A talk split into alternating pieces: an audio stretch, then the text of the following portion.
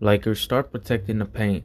If somebody else gets the ball, you either if you have the ball in your hands, you first and foremost attack the damn ball. I mean, attack the um, basket, I should say. But if you guys don't have the ball in your hands and other teams have the ball in their hands, well, you guys need to protect the basket. You guys need to protect the rim because that's really going to help us. Defense is really going to help us, especially since we have not a lot of shooting, if not any at all.